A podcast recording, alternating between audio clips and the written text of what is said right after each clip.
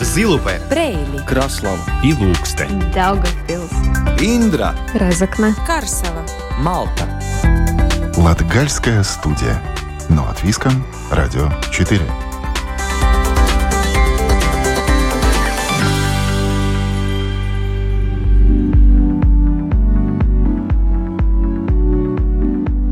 Добрый день, уважаемые радиослушатели.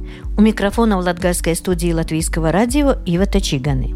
Мы продолжаем цикл программ «Латгалия на рубеже стереотипов», в рамках которой вместе с нашими собеседниками опровергаем или наоборот подтверждаем какой-либо миф о Латгалии или здесь живущих людях. У каждого рижанина есть бабушка в Латгалии. Миф это или все-таки правда – ведь это, шутя, утверждают не только сами латгальцы, но и такие известные люди, как, например, певец Ренар Скауперс. Чтобы подтвердить или опровергнуть это в народе бытующее мнение, сегодня с помощью исследователей истории своего рода жительницы Зверхденской волости Лудзенского края Марины Барканы и исчерпывающей информации историка Хенрика Сома о жизни Латгалии в разные времена, попробуем установить, куда и почему уезжали латгальцы – и только ли Рига и Латвия были целью добровольных или вынужденных иммигрантов? Латгалия на рубеже стереотипов.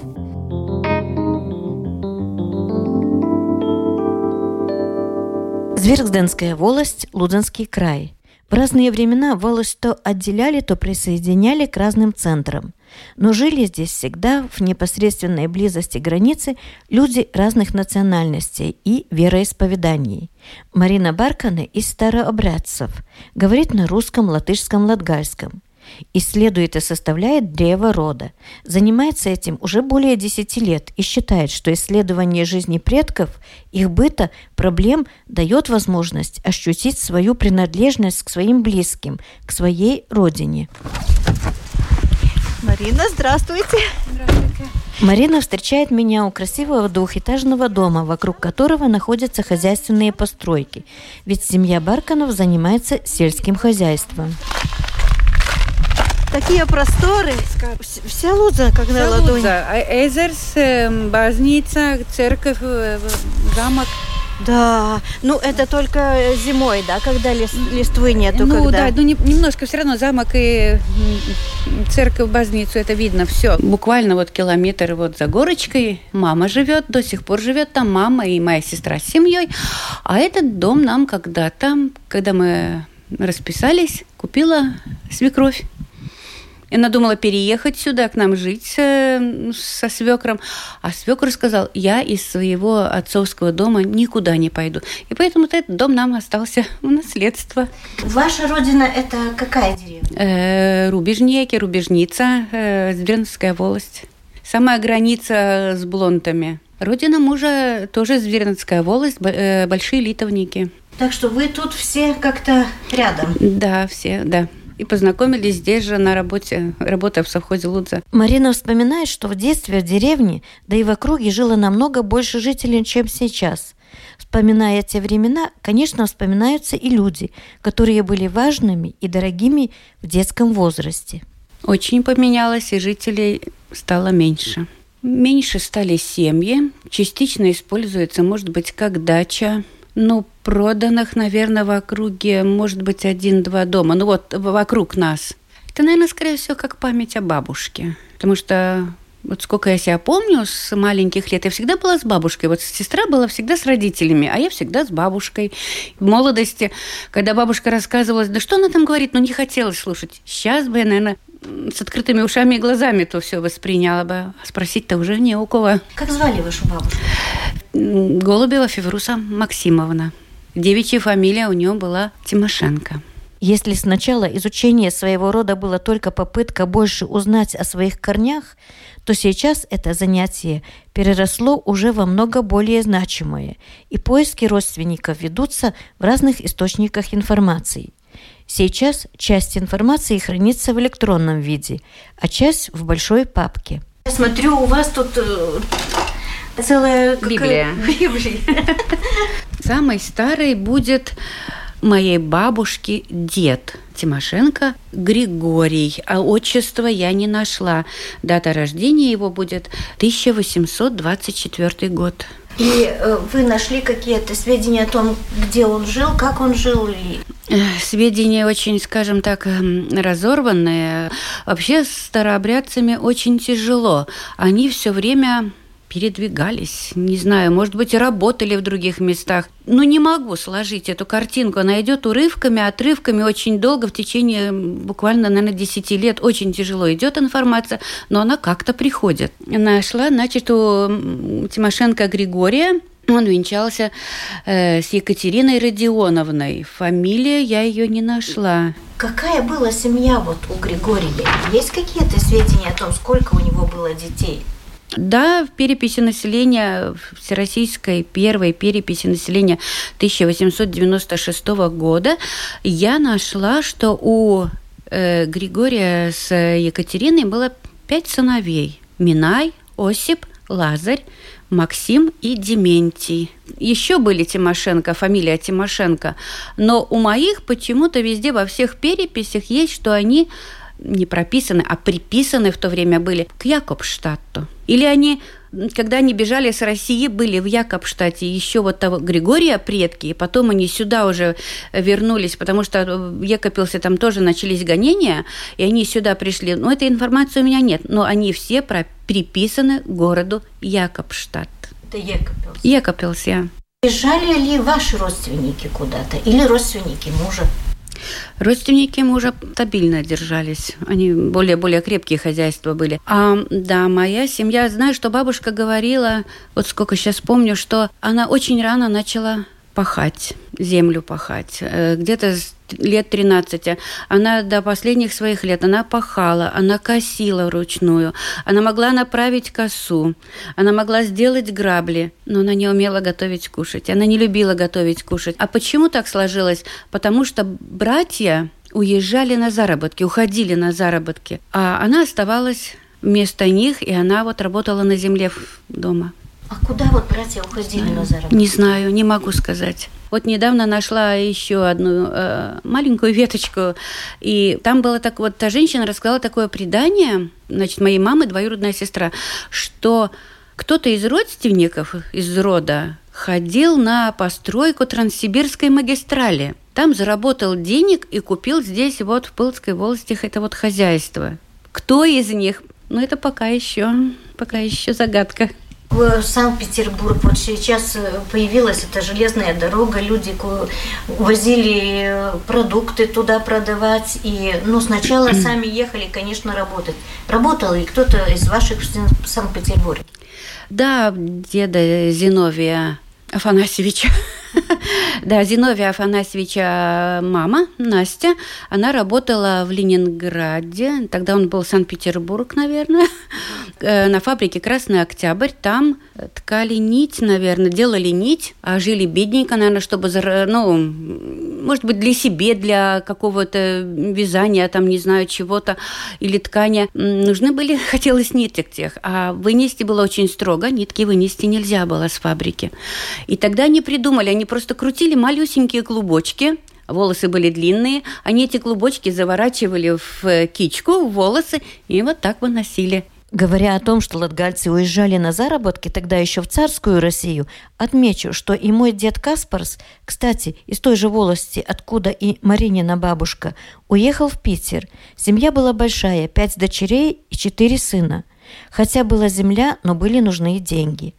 Прадед невысокий, коренастый, с рыжей шевелюрой, с длинным носом, как рассказывала бабушка, не был красавцем, но был добрейшей души человек, с золотыми руками – он в Петербурге шил сбрую для лошадей, сапоги и даже дамские туфли. На заработанные деньги он купил и привез из города добротную мебель, разную технику для хозяйства и радость для женской половины семьи – швейную машинку. Ни Маринина прабабушка, ни мой прадед в Петербурге не остались, так что по этой линии у нас там родственников нет. Но были и такие, которые оставались в Питере, богатели, покупали недвижимость, Поэтому вполне возможно, что и там кто-то может сказать, что у него есть родня в Латгалии. Семья же бабушки Марины Барканы разделилась. Есть вот бабушка, эм, брат был, один из ну, братьев был милиционер, и в 57 году при задержании каких-то преступников была облава, его застрелили. Его жена ей нынче вот в этом году исполняется 95 лет, еще жива здесь, в Лудзе. А второй брат Григорий купил дом э, в Риге, и его веточка, вот они в том доме и живут сейчас в Риге. Один из братьев в военное время в 1942 году погиб Марина увлеклась исследованием не только истории своего рода, но и истории рода мужа. Как она уверяет, там найти предков намного легче. Ой, мужа очень много родственников, по-моему, они везде у него есть. Потому что семьи-то большие были, очень большие. Если брать даже двоюродных, троюродных, это, это говорят, вы не знаете, это невозможно. Если только слет, слет да, родственник. В другой раз это такой сюрприз, ты открываешь, что, может быть, ты вообще всю жизнь этого человека знаешь, что все время с ним жил, разговаривал, и оказывается, это он твой родственник. Да. да. Рижане, они приезжают в Латгалию или все-таки они только бабушка в деревне и все, не, не возвращаются в Латгалию. А как кто? По-разному есть. Есть кто вообще не поддерживает контакт. А есть кто каждый год сюда едет с большой радостью. Э, очень притягивает, наверное, вот как мужа родственников, вот эти вот капусветки обязательно приезжают хотя бы раз, потому что есть семьи, которых здесь в Латгалии уже никого не осталось, таких близких родственников, и они вот едут сюда, сюда, чтобы прийти, проведать своих, убрать могилки, поставить цветочки. Ну да, это такое объединяющее да, мероприятие. Да, очень. Так же само Троица у нас. А почему мужа родственника? Потому что мои староверы не поддавались. Ну, нету информации. Ну, очень тяжело.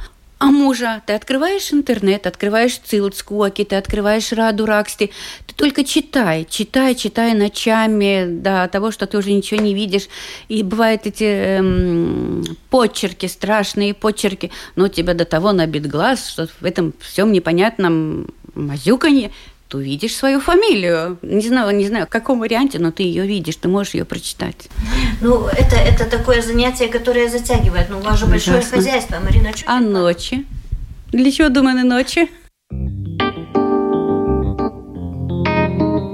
Латгалия на рубеже стереотипов –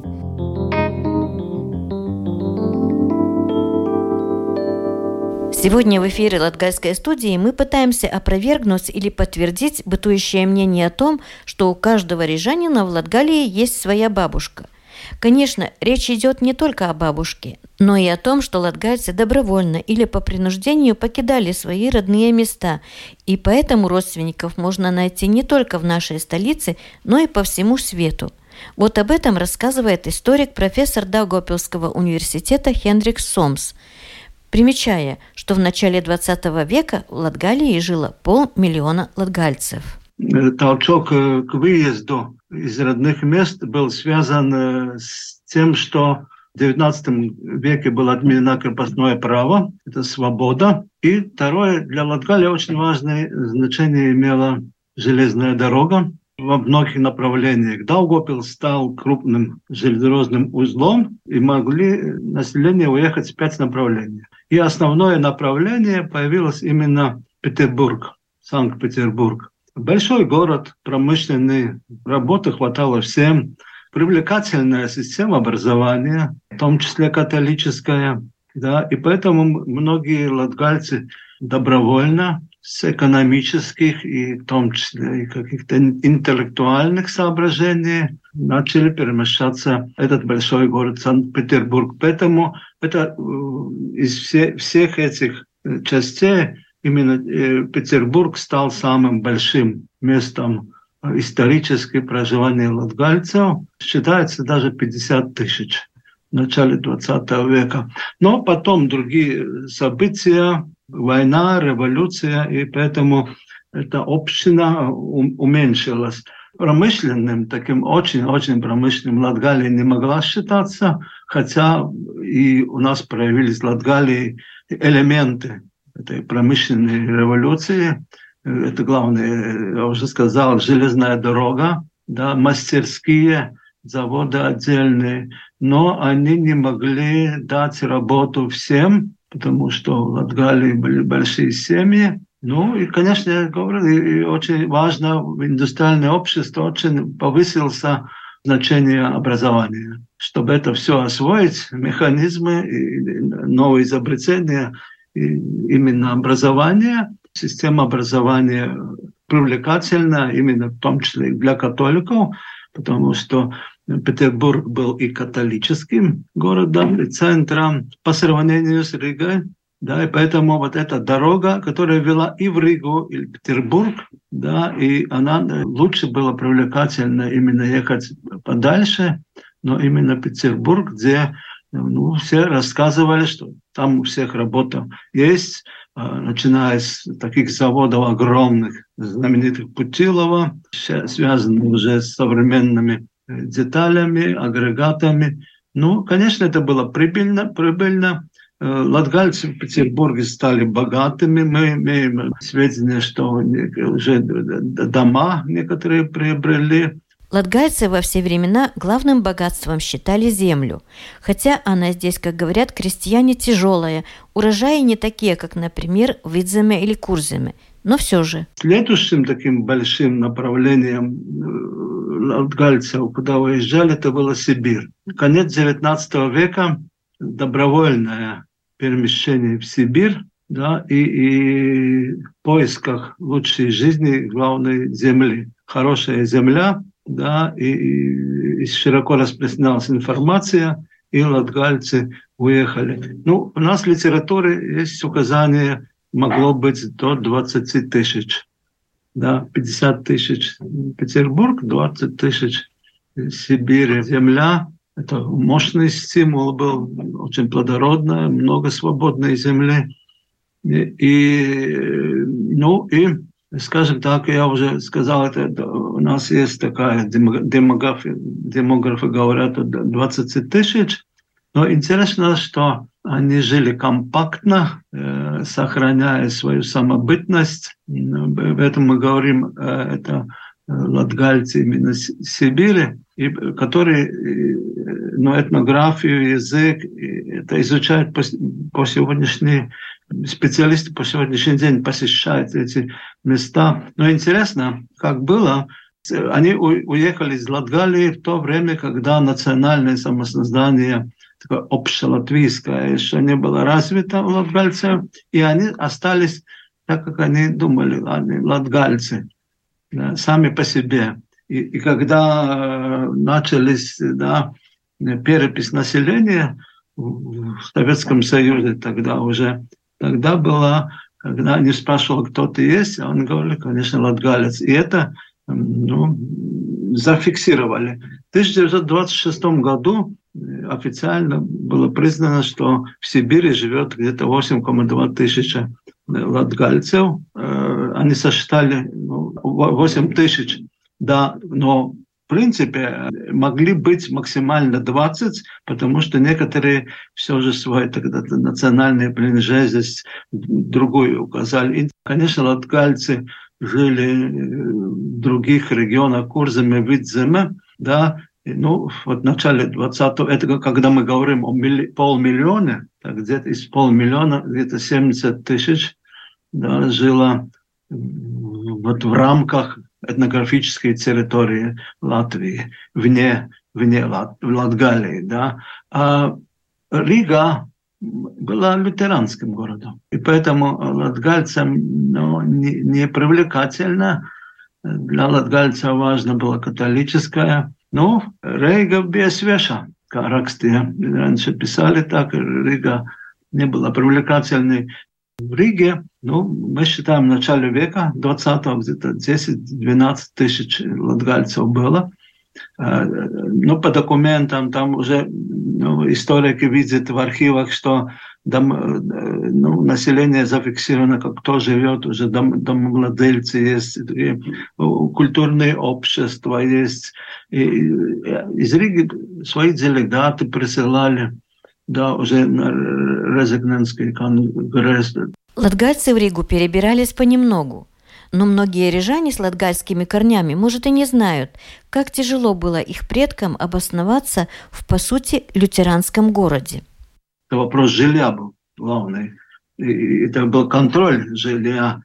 И поэтому они не могли сразу в Ригу. Но латгальцы были активные, они осели вокруг Риги. Вокруг Риги.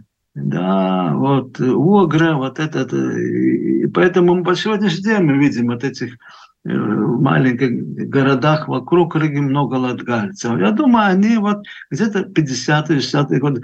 Э, особенно, когда э, появились паспорта в колхозах уже более свободно. И один был такой стимул.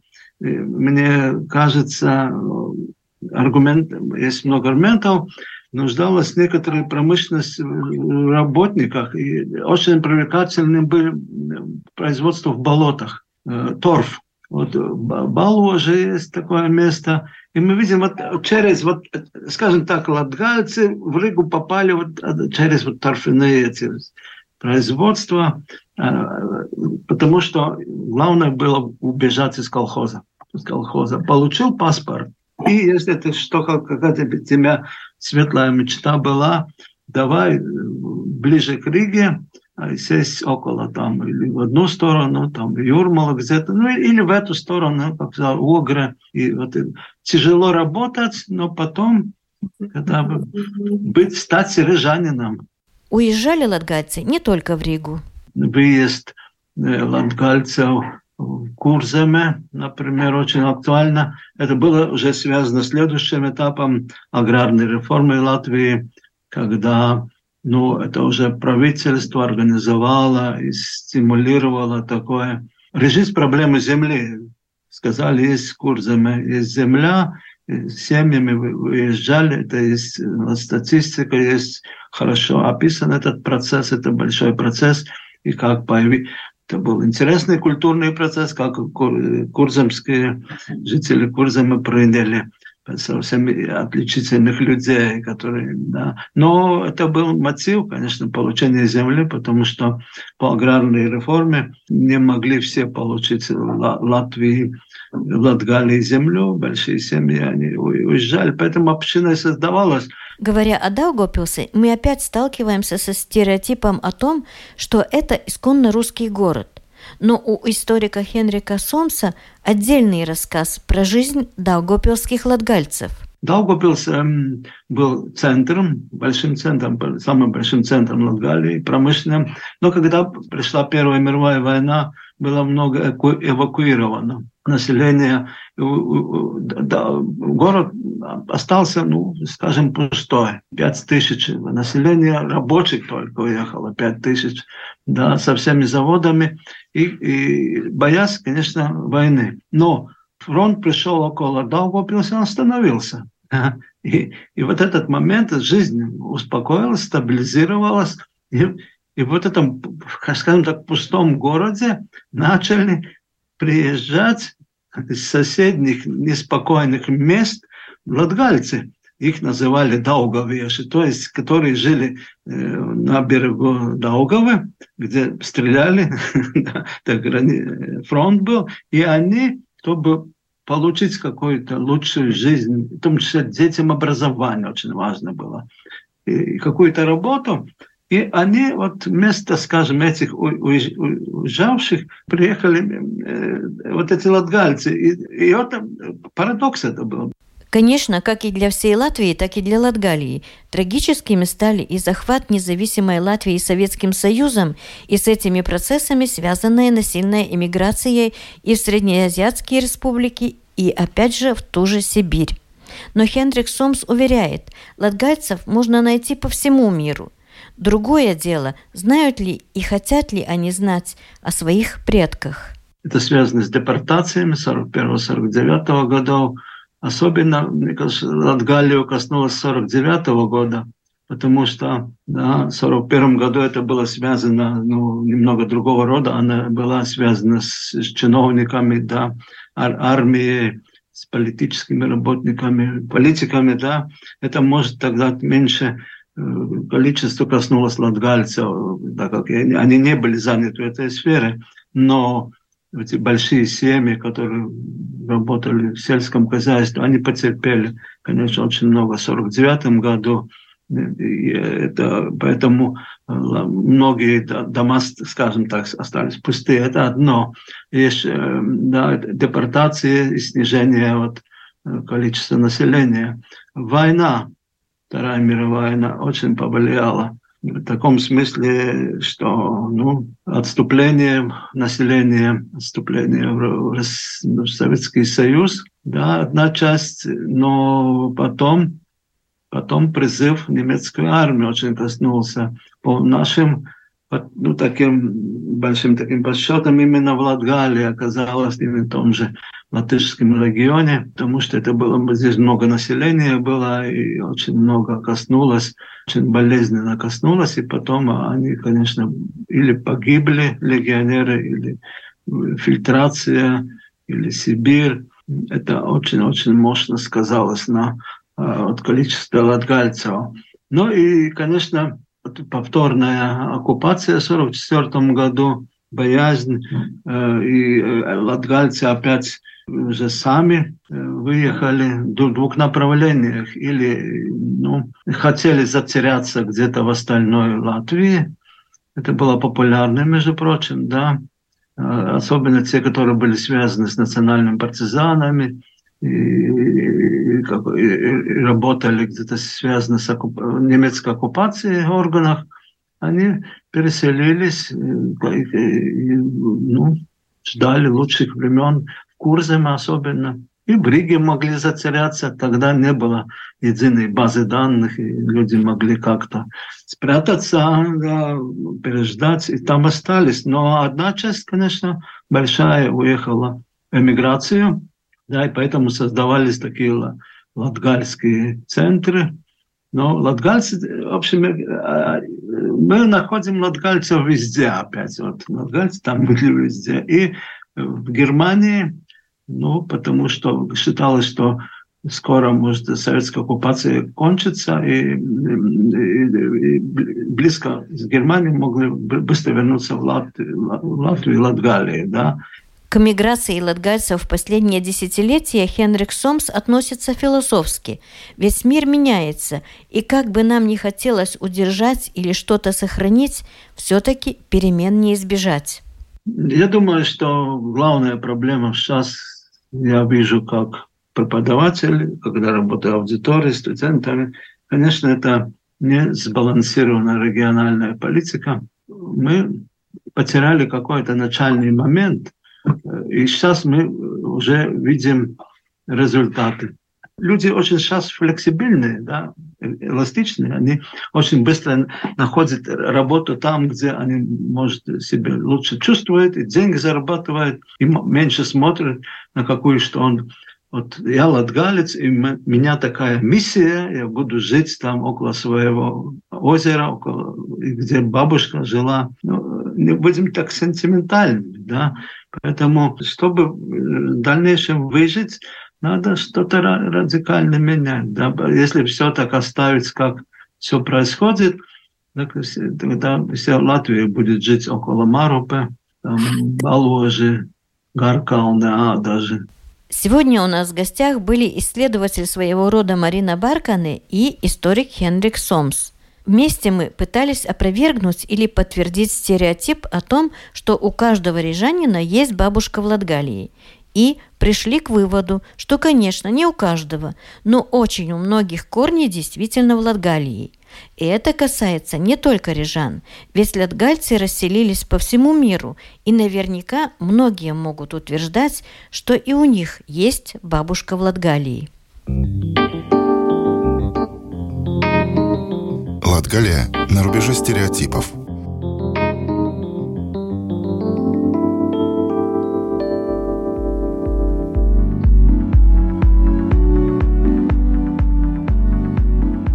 На этом Латгальская студия Латвийского радио прощается с вами до следующего четверга.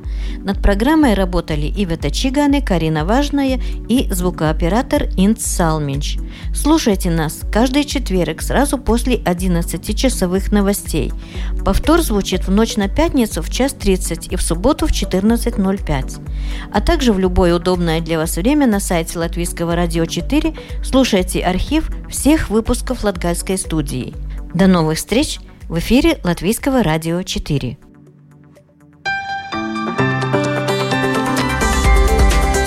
Лудза, Zilupē, Брейли, Краслава. И Ilūkste, Daugavpils, Индра. Разокна, Карсела. Малта. Латгальская студия. Но от Виском, Радио 4.